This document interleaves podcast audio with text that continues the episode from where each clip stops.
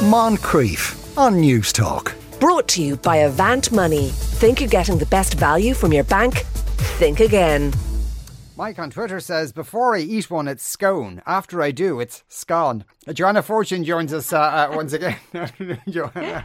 Good afternoon. That's actually very funny. uh, that is very funny. Good man, Mike. Right, uh, here's uh, uh, your first question. My three year old daughter, almost four, is refusing to go to preschool or join in any activities with other kids. She's an only child, has no cousins nearby, and because of a house move during COVID, she doesn't know any kids in our area.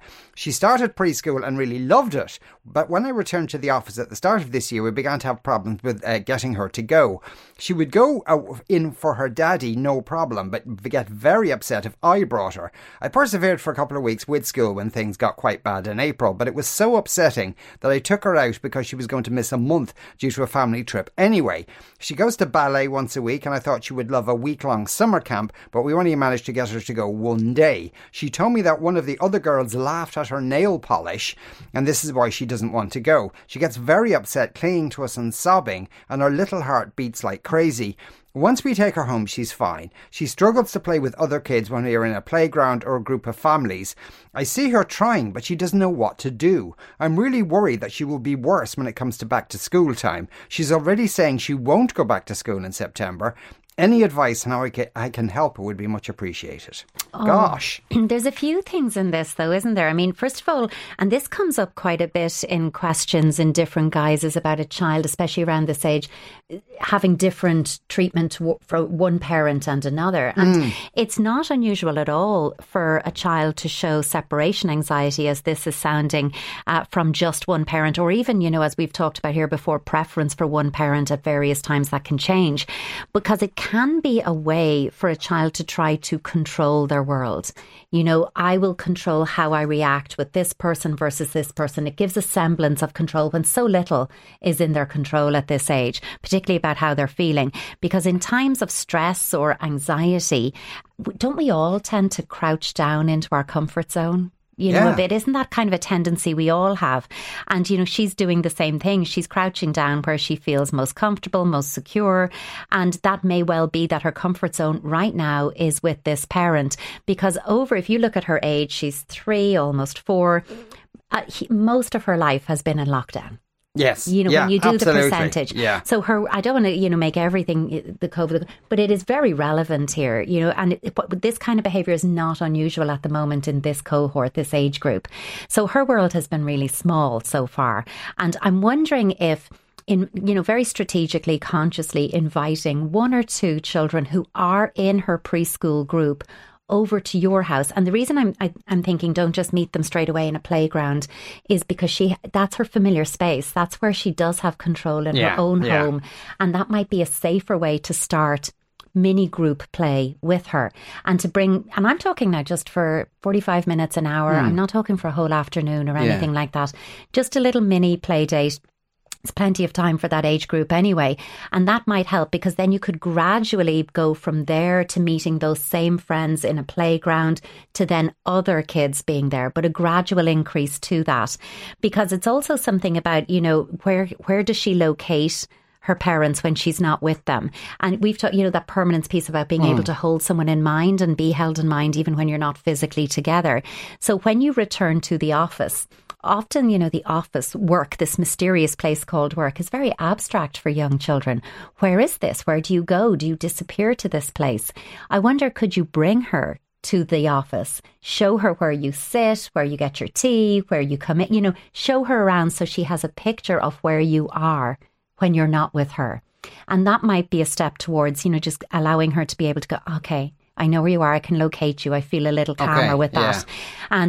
And I also think because she's managing it with her dad, you know, just how is he doing it? You know, is he doing just simply, all right, see you now, bye, off he goes, or is have they a little ritual that is working for her? I was just curious a bit about that. And was yeah. she okay once she is inside? Because she was fine in preschool until this parent went back to work. So that gives me the uh, the impression that actually she was fine when she was in there. So when she's very upset and you're saying, look, you took her out of preschool altogether because she was so upset, but also you were going away, was it just the point of separation that is highly distressing or does her distress linger when this parent is dropping her off. I think it would be well worth having a Yeah. meeting ahead of September mm. with the preschool staff who are experts in settling children and managing transitions like this and talking through what their observation was as to how it did or didn't go well previously and how you might plan for that going forward. Also, just little transitional playful things you can do. Get a pack of temporary tattoos and get matching ones. So get a few packs of them. So you've got lots and lots of them. And you wear one and she wears one and you have matching tattoos as a way of then she can just touch the tattoo or look at it and she knows you'll be looking at your matching tattoo at the same time. A little transitional object phenomena that you can use with that. Um, I would also consider giving her something of yours. Could be a pen. You, this Yeah, is the pen I yeah. write with. You get to take that in your backpack to preschool. It could be, you know, a necklace or a brooch or a badge, anything at all. Give her something of yours that she, like a little talisman that she can hold on to. And make a poster at home that you can draw home, the office, preschool, other parents' office, and just have little photos of you all that you, with Blu Tack at the back that you can just move when you're all leaving home. Where will you all be? And when you get back into the house, you move everybody back into the house drawing. So she has a visual representation that she can bring to mind of where everyone is and Yeah. locate you all. It's so interesting because I wonder, can't help but speculate, but perhaps uh, Daddy never worked from home. Maybe he was working where, wherever Perhaps. he did, and so she was used to that. But she also needed Mammy to be in the house because that's where she could locate her. That's Yeah. so interesting. Yeah, I do. I do think though that just I watch your and it's very easy for me to say when you've actually been through handing a distressing child over and leaving them. It's highly distressing Oh, for God, parents yeah. as well. So when it comes to September, try to manage your own distress as you build Hmm. up to it, and make sure for that first week or so that you do something nice for yourself as well. Meet someone for a walk, go for a nice coffee afterwards. Be kind to yourself with this too, because that way you're going to be best able to. Yeah. Continue to support her through the transitional period. My son is 12 and he can get very upset when something happens that he thinks he will get in trouble for. Two examples. His teacher said that an incident happened in his class that she knew was carried out by one of the boys. And when the teacher queried it with them as a group, he burst into tears even though he didn't do anything. Today he got off the bus and rang me in floods of tears because he left his AirPods on the bus. I calmed him down as quickly as I could and then sure enough he checked his pockets and he had them. My question is how do I strike a balance? I'm terrified that he will do something that is serious, crash my car when he is older, for example, but would be so terrified by his actions that he would do something stupid, run away from home, etc. You hear horror stories of what kids do because they are afraid to disappoint their parents. As a bit of a parenting insight, I believe we are firm but fair. Uh, unfortunately, sometimes I can overreact in the moment by shouting. This can happen because I get frightened by the situation or it comes at a time when I'm stressed with work. I hate that part of my personality. I'm sensitive and I love, I, I work, I love hard and I get upset hard. My son is exactly the same. I mean, it's there's yeah. So look, when someone says, you know, as a parenting insight, we are firm but fair. I only know what that means to me. Yeah, I don't yeah, know how somebody else defines yeah, that. So true. all I can say is reflect on what does that look and sound like, and the, the strength that you have is that you recognize your son is exactly like you, and you have a lot of emotional common ground. Hmm. Use that insight and reflect back. And I really, when you're doing this, you know, and we can all benefit from doing this in various situations, but you know, for this parent, if you're listening, just bring a specific example to your mind, and I want you to run it through in as much detail in your head. Something that went wrong for you, where you did get in trouble, or there was a chance you would get in trouble as a child. And how do you wish you had been responded to? How were you responded to, first of all? But how do you wish you had been responded to? And what difference would that have made to you? Yeah. Because that kind of insight and connection with, oh, you know, this happened. I did feel fearful. This was the response I got from parents. This is how it made me feel. Here's how I wish it had gone. This is the difference it would have made. Let that be your starting point with him. Because something that jumps out at me here is anticipation. There's a high level of anticipatory arousal. You know, the teacher's giving out, I mean, the teacher knows who did whatever was done, but is doing that whole who was it to give the child in question Yeah. an opportunity to own up. But the rest of the children are sitting there going, well, secure in the knowledge it wasn't me. But this little guy is anticipating the trouble. Anticipating because the teacher hasn't explicitly said, I know who it is, maybe they do think it's me. Yeah. Maybe yeah. I am going to get in trouble uh, and is already three steps ahead. Mm. It's the same with the AirPods, you know, that I think I've, I've forgotten them and I'm going to get in trouble. And so again, I'm wondering with this parent as well, you know, when he, you calmed him down and there they were in his pockets and he hadn't lost them. What if he had? I'm curious what would have been this parent's reaction, reaction, yeah. if he had lost them. And be honest with yourself. Would you have flipped your lid and would he have been consequenced and would it have been big trouble? Because let's tease that out and what is and isn't working for him. Mm. You know, because if we give our children expensive items like AirPods and stuff, you know, there's every chance they're going to lose them. so yeah. if you're going to lose an expensive piece like of 100%. equipment, it's not just about AirPods, but you know, like yeah. absolutely. Yeah. So just also watch your own anticipatory arousal because how quickly your mind has gone to quite an extreme example. Mm. I'm worried yeah. that when he's older, he'll crash my car and run away. I'm like, wow, that's big. So you know, again, though you're identifying you're quite similar, if you're both have a tendency to go into heightened arousal, anticipatory arousal, where you're scanning for signs that you are right to feel the way that you do, which is anxiously worried, all of that, then actually sit down with him and reflect on it. Let him know. Do you know, sometimes I can see that you worry about things before they've even happened. And can we give him an example of where you've seen it, just like you've given two examples here? Ask him to tell you a time when he has felt like that and maybe offer him an example of, I used to feel like that when I was your age. And this is what I wish someone had said to me. So I'm going to say it to you. And here's how we're going to move forward. Because when you have a highly sensitive child, as this child sounds, yeah they feel the world very deeply. So when you say you are firm but fair, be very honest with yourself what that looks and sounds like because a raised voice to a sensitive child can mm. be very, very scary. Yeah. You know, that prosody, that tone, that pitch, all of that is something you have to consider that you may have to change how you respond to him so that he can engage with you in those Yeah. moments because you have to move him to a place where mistakes can be celebrated as a means of learning. Nobody is going to avoid getting into trouble indefinitely. Mm. Sometimes we need to get in a bit of trouble so that we can learn going, oh, that's the line. That was too far. I won't do that a yes, second time. indeed, and yeah. he's coming into adolescence. So we do. I, I, I mean, I know lots of parents going, no, we don't, Joanna. We don't want them getting in trouble. But actually, they're going to. Yeah, so we need yeah. to teach them how to manage that as best we can. Yeah. Uh, also, it indicates uh, being a secret agent isn't a career choice for him. Uh, given no, the first example, definitely uh. I think he cracked a bit uh, quickly under interrogation there. Uh, Paul says, just come back to the first question about uh, the three-year-old who's now very upset going into preschool. Uh, I'm in the same situation. My three year old daughter is angry with me for going back to work after four weeks of parental leave. As her dad, I looked after her for the first year of her life during lockdown, as her mum was a nurse. I talked to her during the week and she asked me lots about work and wants to visit my workplace. So that's I think it's such a good idea Yeah. for children to see their parents' workplace. Yeah. Yeah. My, uh, hi guys, this may uh, make me sound like an awful per- person or parent, but my daughter is an awful singer. The problem is she has a keen interest in it. She's 10 and is constantly putting herself forward for school shows and not getting picked. And this summer she wanted to go to a singing summer camp, which she enjoyed, but the teachers tell me she's way behind the talents of the other kids. I'm sure it stems from years of us telling her she was good when she was a child, but now it's getting to a stage where I fear people might make fun of her.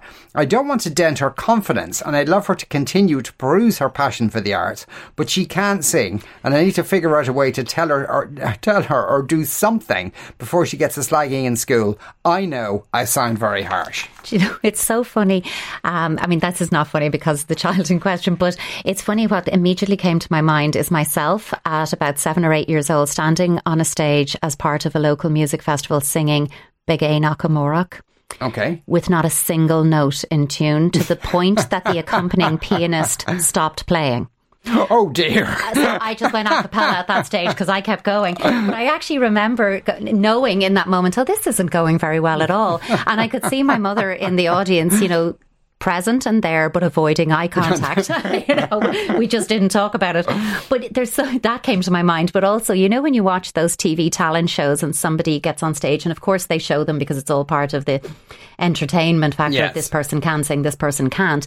And we might ask, you know, gosh, who told that person that they can sing?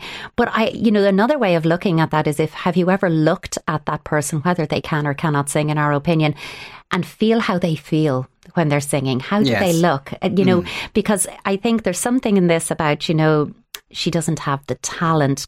Does she need to? Does she need to have ta- Do any of us need to have talent in everything we do to enjoy it? Sometimes it's worth doing something just because we like doing it, and we don't need to be good at it. Um, I'm not. I'm not going to break into Beidh Aonach Amárach in case anyone's adjusting the dial as I'm as I'm saying. But if you enjoy it, it's fine. But you do need to get to a place where you know she likes to sing. She likes to be up on the stage and performing. And at this age, 10, maybe that's enough. Yeah. That, you know, it's, it's really about doing things for the joy that they spark and holding in mind that joy is not necessarily connected to talent. And if she enjoys it, I'm just telling you, let her enjoy it. Because if we parent our kids to a that they, we must avoid them ever getting slagged by anyone. Do you know what? If that happens, and that's not on your daughter because nobody should be slagging anyone or doing that. Of course, I'm not naive, kids will. You can help her through that. Hmm. You can help her through those feelings. You can help her negotiate it. And it might be about going, look, I see you love to sing and you love participating in shows, and I think you'd love drama and dancing too. How about we look into a class? I'm not telling you not to sing, but I'm letting you know there are other ways of performing. Yes, of course. I suppose maybe maybe behind this, I kind of got a sense that obviously they were going, "Oh, that's great," only when she was younger, and she kept she absorbed that message, and and, and part of the parents' fear, I think, is at some point she'll suddenly realise I haven't got a note in my head. Oh, she will. My parents were telling me I could sing for all these years, and you know she's going to hate them for it, or, or you know certainly have a problem with them for, for telling her she could sing when she Do- can't. It's, it's a really good point, Sean, because if at this age, because she's 10, she's like, Do you think I'm a good singer? And Mm. she asks you directly. The parental instinct is, Oh, yes, you're wonderful. But actually, maybe it's about saying your voice has changed since you were little. And it sounds a little bit different now. And it's great fun to sing. And some of us sing at home and sing, you know, in the shower, in the car, and we sing for our own fun at home. And I think you should always do that. And some people sing on stage and they sing in a different way. And maybe you can make a choice about that. But if she's looking at her parents and saying, but I love to sing and I want to do it this way, I just think kids should be having fun and enjoying life and enjoying what they do. And I would let her do it and support her through it afterwards, you know. Um, but I would be redirecting her. There is a strong thing. She clearly loves performing. yes, And, yeah, you know, clearly. find another route for her to do that. Find dance, drama, you know, all kinds of, of arts that are out there. Push some of those her way and really celebrate her strengths in those areas. I wonder are the teachers actually saying she's way behind the talents of the other kids. That she's really struck 10. me. I have to be Yeah. honest. I was like, what kind of a of a summer camp is it? You know, I No, like, that's kind of harsh. Now, there are some out there that are kind of harsh. Uh, Andrew says anyone can sing. Get the child singing lessons if it's that important to her. She can be taught to phrase. Absolutely. So it doesn't sound so. Absolutely, know, she could be, yeah. Um, and, uh, and learn about those things that way, perhaps. absolutely. And, but and also she can sing just out of tune. She can just do Yeah. that. My wife and I are, are a little concerned about her 15 year old daughter's emotional development. She's a very uh, clever, funny, sociable, and caring teenager, and she's commonly praised by anyone she meets for her maturity and general delightfulness. However, that is when she's out of the house. At home, particularly when she's tired or stressed, she becomes very emotionally unstable. She'll burst into tears and have childish tantrums over the most minor frustrations, and she will lose her temper with any family member that crosses her path over any perceived slight. As a result, the rest of us are walking on eggshells around her, or trying to avoid unnecessary contact with her at home to avoid the ensuing drama. We're also concerned that she doesn't eat enough. She seems to be hangry a lot of the time as she controls her calorie intake to the ounce, even though she has no reason to be concerned about her weight. Maybe this is just normal teenage stuff, and are we the ones that are too sensitive to it? So uh, we are hesitant to call call her on it, uh, as she might take this as general disapproval of her. What should we do? Ooh, I mean, There's a lot in that. There is, actually, yeah, and you know, it's, it's that second bit Yeah. that really you're. I'm listening, kind of nodding, going, okay, okay, and then I'm like, whoa, what's that? Hang Yeah. on. Um, and I think there is something in that when you're like, you're concerned she doesn't eat enough because she is controlling calorie intake to the ounce. That's a flag for me. Yeah. Okay. Yeah. And you know, I, I want you know I want to know why. As parents will often say, you know, oh, it's not. You know, she doesn't need to. Her weight is fine. It's not about that. It's about control, and it's about being able to manage something. And it's always about why is that important in general. Like if if you were looking at this one overall, adolescence is a second bite at the developmental apple. You know, mm. I've said it before. Terrible twos quickly become terrible twelves and thirteens, and you know, so it's it's again just as in toddlerhood we talk about limit set setting and boundaries and structure. It's the same in early adolescence. Not that you treat them like toddlers, but it's again about hmm. re establishing new limits, boundaries, and structure. And structure is flexible and adaptable. It should bend without breaking so that you don't become rigid because I said so. Yeah. But there is room for negotiation because actually it's quite normal for teenagers to become, do you know what, just generally less pleasing to live with. Okay, let's call it that. Because they're in pursuit of achieving autonomy and independence and individuation, you know, establishing themselves as other than you, other than family, a person in in their own right. And, and that's really important. So some of that protest, and it's not surprising to me to hear somebody behaves one way out of home yeah, and one way yeah. in home because home is the safe place where many of us emotionally exhale. Um, you know, and also it may be that the effort to sustain that sunny side when I'm outside is pretty much depleting me. Yeah. So I'm coming to you with a, you know, in the red, in the mm. battery zone, and I need that space to recharge. So make sure when she's coming in that you're not immediately flooding or bombarding her with questions, demands, expectations, but you do acknowledge that she's come in with a smile, a word, you let her have some space yeah. and then come back at her because something about everyone trying to avoid unnecessary contact with her at home to avoid ensuing drama again, that's just raised a little bit of a flag with me because I, I was wondering, gosh, does that mean it's only in emotional outbursts that she experiences connection, even if it's negative? Is that how she's drawing people in? Yeah. So actually try try to change that. If you're going to change something you're doing, make sure you do initiate repair. You do initiate connection with her, even if it's just about having her preferred foods available for her or prepping a meal. Now, if she doesn't want you prepping a meal, that's fine, but suggesting a walk with her, suggesting an outing, recording her favourite show, sitting and watching her favourite show with her, even if you hate it, mm. you know, and don't make a big thing of hating it, but, you know, be present, available, and interested in her so that it isn't just in these moments of tension that there is a connection because that's not going to change anything.